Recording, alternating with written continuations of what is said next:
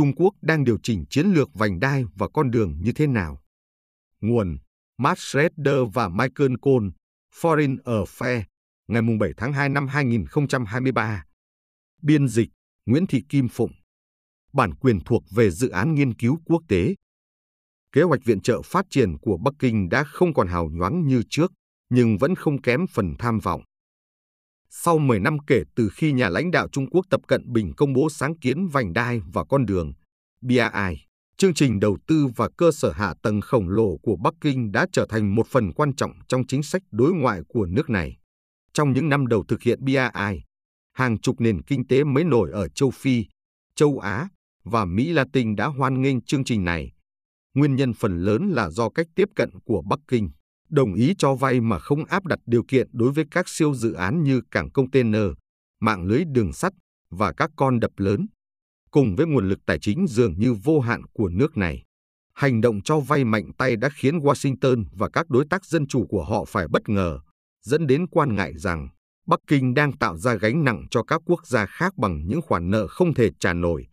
đồng thời hỗ trợ tài chính cho những đồng minh chuyên chế của họ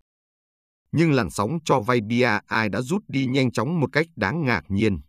Mức độ cho vay cơ sở hạ tầng ở nước ngoài của Trung Quốc hiện chỉ bằng một phần rất nhỏ so với 5 năm trước, vì bản thân Trung Quốc cũng đang đối mặt với khó khăn kinh tế trong nước. Vì Bắc Kinh trong năm 2016 và 2017 đã quyết liệt thay đổi các quy định đối với đầu tư tại nước ngoài, và vì chuỗi thất bại của BRI tại nhiều quốc gia từ Ecuador đến Sri Lanka. Bắc Kinh chắc chắn sẽ không từ bỏ vành đai và con đường. Nhưng ngày nay, BRI trong trí tưởng tượng của mọi người, một dự án cho vay cơ sở hạ tầng chi phối toàn cầu nhằm củng cố quyền lực của Trung Quốc, thực sự đã chết. Thay vào đó là một mô hình can dự ít hào nhoáng hơn, ít tốn kém hơn, dựa trên việc vun đắp quan hệ một cách tự nhiên trong các lĩnh vực như thương mại, viễn thông, năng lượng xanh và học thuật các nhà hoạch định chính sách ở các nền kinh tế phát triển lẫn mới nổi đều nên chú ý. Các nhà lãnh đạo của thế giới phương Nam đang tìm kiếm nguồn tài chính mới từ Trung Quốc cần phải thận trọng, vì ngày càng khó có khả năng Bắc Kinh tài trợ cho các dự án cơ sở hạ tầng lớn. Mỹ và các đối tác công nghiệp hóa của họ sẽ phải ứng phó với sự thay đổi trong mô hình ảnh hưởng của Trung Quốc, một mô hình đang chuyển từ các siêu dự án cơ sở hạ tầng sang sự can dự rộng rãi hơn, bền vững hơn cả hai bên sẽ cần phải làm việc cùng nhau để giải quyết di sản của việc cho vay quá mức của Bắc Kinh, vốn đã thúc đẩy tham nhũng, khuyến khích các hành vi phản dân chủ và khiến các quốc gia nhận viện trợ phải gánh những khoản nợ khổng lồ. Đối mặt với sự thay đổi trong mô hình ảnh hưởng của Trung Quốc, Mỹ và các đối tác công nghiệp hóa của họ có hai thách thức. Họ phải điều chỉnh chiến lược phát triển của mình để đáp ứng nhu cầu về cơ sở hạ tầng và trách nhiệm giải trình dân chủ ở các nước đang phát triển nhưng họ cũng phải giúp các đối tác ở các nước đang phát triển đối phó với cách tiếp cận mới của Bắc Kinh. Đứng trước những khó khăn ngày càng lớn về kinh tế và nhân khẩu học, Bắc Kinh đang đối mặt với những giới hạn của mình và học hỏi từ những sai lầm của mình.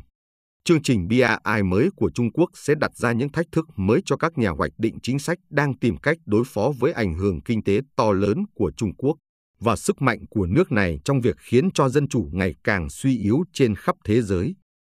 những thăng trầm trong chương trình cho vay của Bắc Kinh. Khi sáng kiến vành đai và con đường lần đầu tiên được triển khai, nó đã được các nhà phân tích trên khắp thế giới ca ngợi là có khả năng biến đổi và sẽ làm thay đổi cuộc chơi. Số liệu ban đầu về hoạt động cho vay quốc tế của Trung Quốc dường như ủng hộ quan điểm đó. Theo phòng nghiên cứu S-Data, trong 5 năm đầu tiên thực hiện BRI, chi tiêu phát triển ở nước ngoài của Trung Quốc trung bình cao hơn gấp đôi so với chi tiêu tương đương của Mỹ đạt mức cao nhất là 120 tỷ đô la Mỹ vào năm 2016. Chương trình cho vay của Bắc Kinh ngay lập tức đã thu hút được nhiều đối tượng vì nó giải quyết một vấn đề thực sự và cấp bách. Nhiều quốc gia đang phát triển rất cần cơ sở hạ tầng năng lượng và giao thông quy mô lớn, nhưng lại bị cản trở bởi mức giá thường lên tới hàng nghìn tỷ đô la Mỹ. Hơn nữa, những tổ chức cho vay phát triển truyền thống như Quỹ tiền tệ quốc tế và Ngân hàng Thế giới thường cấp các khoản vay cho các nước đang phát triển đi kèm những điều kiện được người đi vay mô tả là quá khó khăn hoặc quá nặng nề. Ngược lại, các khoản vay không ràng buộc của Bắc Kinh đã được ca ngợi bởi các nhà lãnh đạo đang tìm kiếm các hình thức tài trợ linh hoạt hơn. Tuy nhiên, đầu tư cơ sở hạ tầng của Trung Quốc cũng có cái giá của nó. như nghiên cứu của Viện Cộng hòa Quốc tế, IRI, và các tổ chức khác đã chỉ ra, các nhà lãnh đạo có khuynh hướng chuyên chế đã sử dụng BRI không chỉ để tài trợ cho các dự án cơ sở hạ tầng, mà còn như một chỗ dựa tài chính cho những hành động phản dân chủ tồi tệ nhất, vì họ tin rằng mình có thể theo đuổi các chính sách chuyên chế và vẫn được Bắc Kinh hỗ trợ tài chính. Ví dụ, vào năm 2016, Trung Quốc đã đề nghị Thủ tướng Malaysia Narip Razak, khi đó đang là tâm điểm của một vụ bê bối tham nhũng lớn, hỗ trợ giám sát những người chỉ trích các dự án BRI trong chính phủ của ông ta. Một đề nghị được cho là đã được chính tập chấp thuận. Trên thực tế, triển vọng nhận được hỗ trợ tài chính quy mô lớn từ Trung Quốc có lẽ đã khiến các nhà độc tài trên khắp thế giới hành động táo bạo hơn. Một động lực mà Bắc Kinh đã chấp nhận. Chẳng hạn, nghiên cứu của IAI đã ghi nhận cách Bắc Kinh thường xuyên mập mờ về triển vọng cho vay để củng cố quan hệ với Tổng thống El Salvador, Nayib Bukele, người đã dẫn đầu một cuộc tấn công vào các thể chế dân chủ của El Salvador kể từ khi lên làm Tổng thống nước này vào năm 2019. Một động lực tương tự dường như đang diễn ra ở quần đảo Solomon, nơi Tổng thống Menace Sogava gần đây đã tìm cách sửa đổi hiến pháp của đất nước để mở rộng quyền cai trị của mình,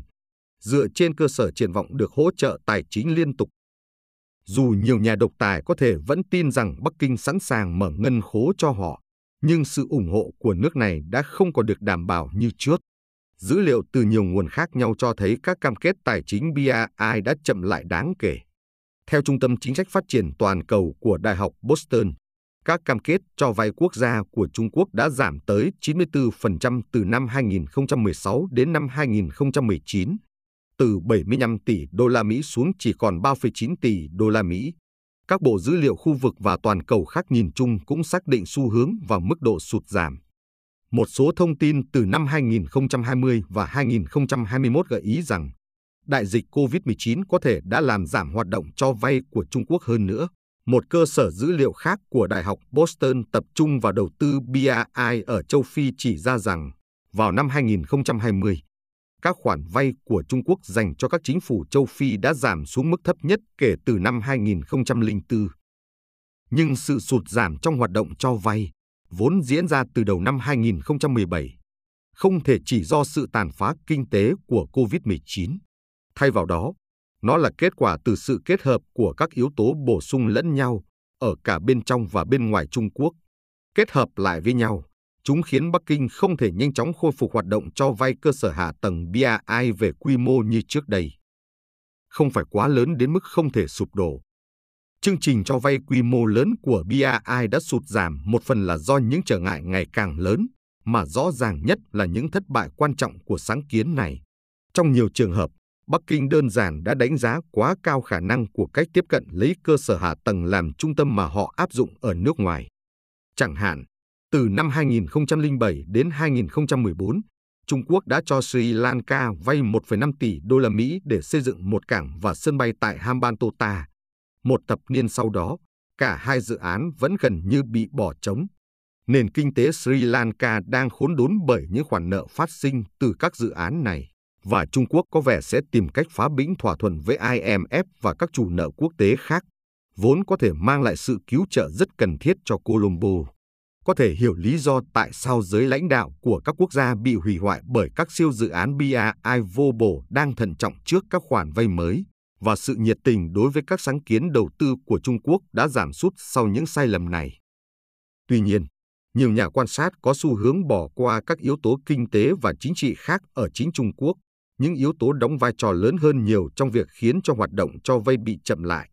quan trọng nhất là cuộc đại tu trong năm 2016 và 2017 của các cơ quan quản lý kinh tế Trung Quốc đối với các quy tắc quản lý và cấp phép cho các dự án đầu tư và cho vay ở nước ngoài, với mục đích rõ ràng là giảm đáng kể số lượng và quy mô của các siêu dự án ở nước ngoài. Quyết định của cơ quan quản lý kinh tế một phần là vì dòng vốn chảy ra nước ngoài ở thời kỳ đỉnh cao của BRI đã gây bất ổn cho nền kinh tế vĩ mô của Trung Quốc. Tại Bắc Kinh,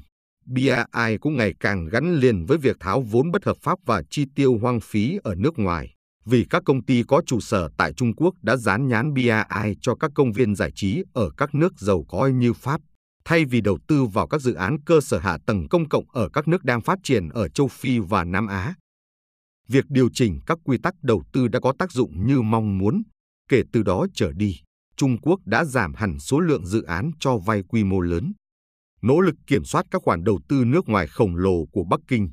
cùng với tình hình kinh tế trong nước ảm đạm của Trung Quốc, cho thấy rằng việc quay trở lại với cho vay nước ngoài không giới hạn sẽ không có khả năng xảy ra. Tập đã ám chỉ sự thay đổi này trong một bài phát biểu quan trọng trước các nhà lãnh đạo châu Phi vào cuối năm 2021, trong đó ông không hề sử dụng từ cơ sở hạ tầng, dù chỉ một lần. Vành đai thắt chặt. Tuy nhiên,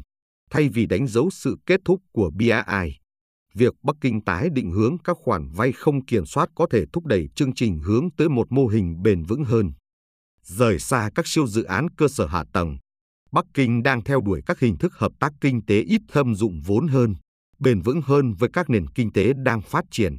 Như nghiên cứu của IAI và những tổ chức khác đã chỉ ra, vành đai và con đường giờ đây vượt ra ngoài cơ sở hạ tầng để bao gồm những sáng kiến ít hào nhoáng và ít tốn kém hơn trong các lĩnh vực như học thuật, viễn thông, năng lượng xanh và thậm chí cả đánh bắt cá ngừ.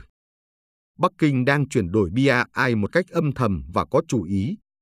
Việc Trung Quốc cắt giảm các khoản vay và mở rộng BRI ra ngoài cơ sở hạ tầng đều không phải là hoàn toàn ngẫu nhiên. Ngay từ khi cho vay BRI đạt đỉnh vào năm 2016 và 2017, các nhà hoạch định chính sách và nhà nghiên cứu ở Trung Quốc đã bắt đầu kêu gọi một BRI phù hợp hơn với nhu cầu của nước chủ nhà, thân thiện hơn với môi trường và ít tập trung hơn vào các dự án cơ sở hạ tầng lớn. Bắc Kinh đã thay đổi BRI cho phù hợp với mục tiêu đó. Họ đã làm tăng sự can dự của Trung Quốc vào thế giới học thuật và các viện chính sách, nỗ lực để trở thành người đầu tiên định hình các nghiên cứu về Trung Quốc ở các quốc gia có các chương trình hán học mới nổi, chẳng hạn như Nam Phi, thông qua trao đổi học thuật, trợ cấp nghiên cứu và các viện khổng tử. Trong khuôn khổ BRI, Trung Quốc cũng đã hiện diện nhiều hơn trong lĩnh vực truyền thông của các nước đang phát triển, đáng chú ý nhất là ở châu Phi nơi đài truyền hình vệ tinh Star Times có trụ sở tại Trung Quốc đã giành được thị phần từ các công ty truyền thông nhà nước, cũng như các đối thủ cạnh tranh tư nhân. Trung Quốc còn tăng cường đưa công nghệ của mình đến các nước đang phát triển. Ví dụ, dù Huawei hiện đã gần như bị loại khỏi mạng viễn thông của các nước công nghiệp hóa, mạng 4G và 5G của họ vẫn tiếp tục phát triển mạnh mẽ ở nhiều quốc gia ở châu Phi và Nam Á đầu tư của các công ty nhà nước và tư nhân của Trung Quốc vào năng lượng xanh và lưới điện tiếp tục hoạt động rất hiệu quả. Đồng thời, các công ty và thể chế nhà nước của Trung Quốc đang đẩy mạnh hợp tác với các quốc gia khác như Tanzania, Myanmar và quần đảo Solomon trong lĩnh vực an ninh, giám sát và đào tạo quản trị. Bắc Kinh đã không từ bỏ nỗ lực gây dựng ảnh hưởng toàn cầu thông qua phát triển kinh tế. Nước này đã điều chỉnh chiến lược của mình trong một số trường hợp là cần thiết theo hướng linh hoạt, có mục tiêu và bền vững hơn. Nhà nước độc đảng của Trung Quốc tiếp tục cố gắng giành lấy lòng trung thành về chính trị và kinh tế của các nước có thu nhập thấp trên khắp thế giới, và họ đã tìm ra một cách rẻ hơn để làm như vậy. Dù quyết định của Bắc Kinh từ bỏ các dự án cơ sở hạ tầng quy mô lớn vốn có xu hướng thúc đẩy hành vi phản dân chủ, nghe như một tin tốt cho Washington và các đối tác của họ, nhưng thực ra nó có tác động cả tốt lẫn xấu đối với các bên liên quan. Cơ hội cho phát triển dân chủ Cách tiếp cận được tái định hướng của Trung Quốc mang đến những cơ hội mới cho Mỹ và các đối tác G7. Nhưng để tận dụng chúng, các nhà lãnh đạo dân chủ sẽ cần xây dựng một chiến lược phát triển chủ động và có phối hợp hơn trước rất nhiều. Thứ nhất, việc Trung Quốc lùi bước về cơ sở hạ tầng đã tạo cơ hội cho Washington và các đồng minh tiến lên những lỗ hổng quan trọng về cơ sở hạ tầng vẫn tồn tại trên khắp thế giới. Xét đến những kết quả cả tốt lẫn xấu từ hỗ trợ tài chính không ràng buộc của Trung Quốc, các nhà lãnh đạo và quan trọng hơn, các cử tri tại các nước đang phát triển có thể sẽ sẵn sàng chấp nhận khoản vay đi kèm với trách nhiệm giải trình và các tiêu chuẩn rõ ràng hơn. Hơn nữa, nhiều lĩnh vực mục tiêu của BRI, chẳng hạn như học thuật, viễn thông và thương mại, là những lĩnh vực mà các nền dân chủ công nghiệp hóa có lợi thế cạnh tranh tốt. Mỹ và các đối tác dân chủ của mình phải đầu tư nhiều hơn nữa vào một cách tiếp cận chung nhằm xây dựng quan hệ lành mạnh với các quốc gia đang nỗ lực duy trì quan hệ với Trung Quốc, ví dụ bằng cách thúc đẩy thương mại và kinh doanh, hỗ trợ trao đổi báo chí và học thuật, cung cấp học bổng và đào tạo kỹ thuật. Washington và các đối tác của mình cũng có thể đầu tư vào một quỹ mới dành cho phát triển và dân chủ, qua đó thể hiện mong muốn không chỉ hỗ trợ cơ sở hạ tầng vật chất của các nước đang phát triển, mà cả cơ sở hạ tầng dân chủ của họ. Mỹ và các đối tác của mình cũng phải nỗ lực nhiều hơn trong việc xây dựng quan hệ với các nước nhỏ.